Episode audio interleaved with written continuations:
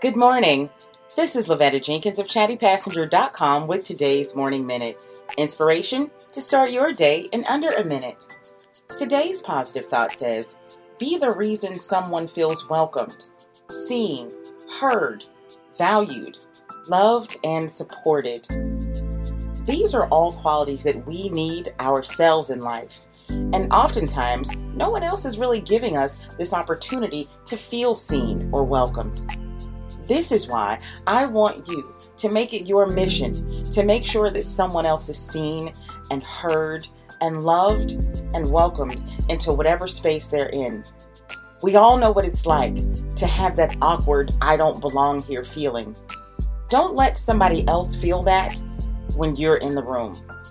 Today, I'm asking you to give the gift of love this season.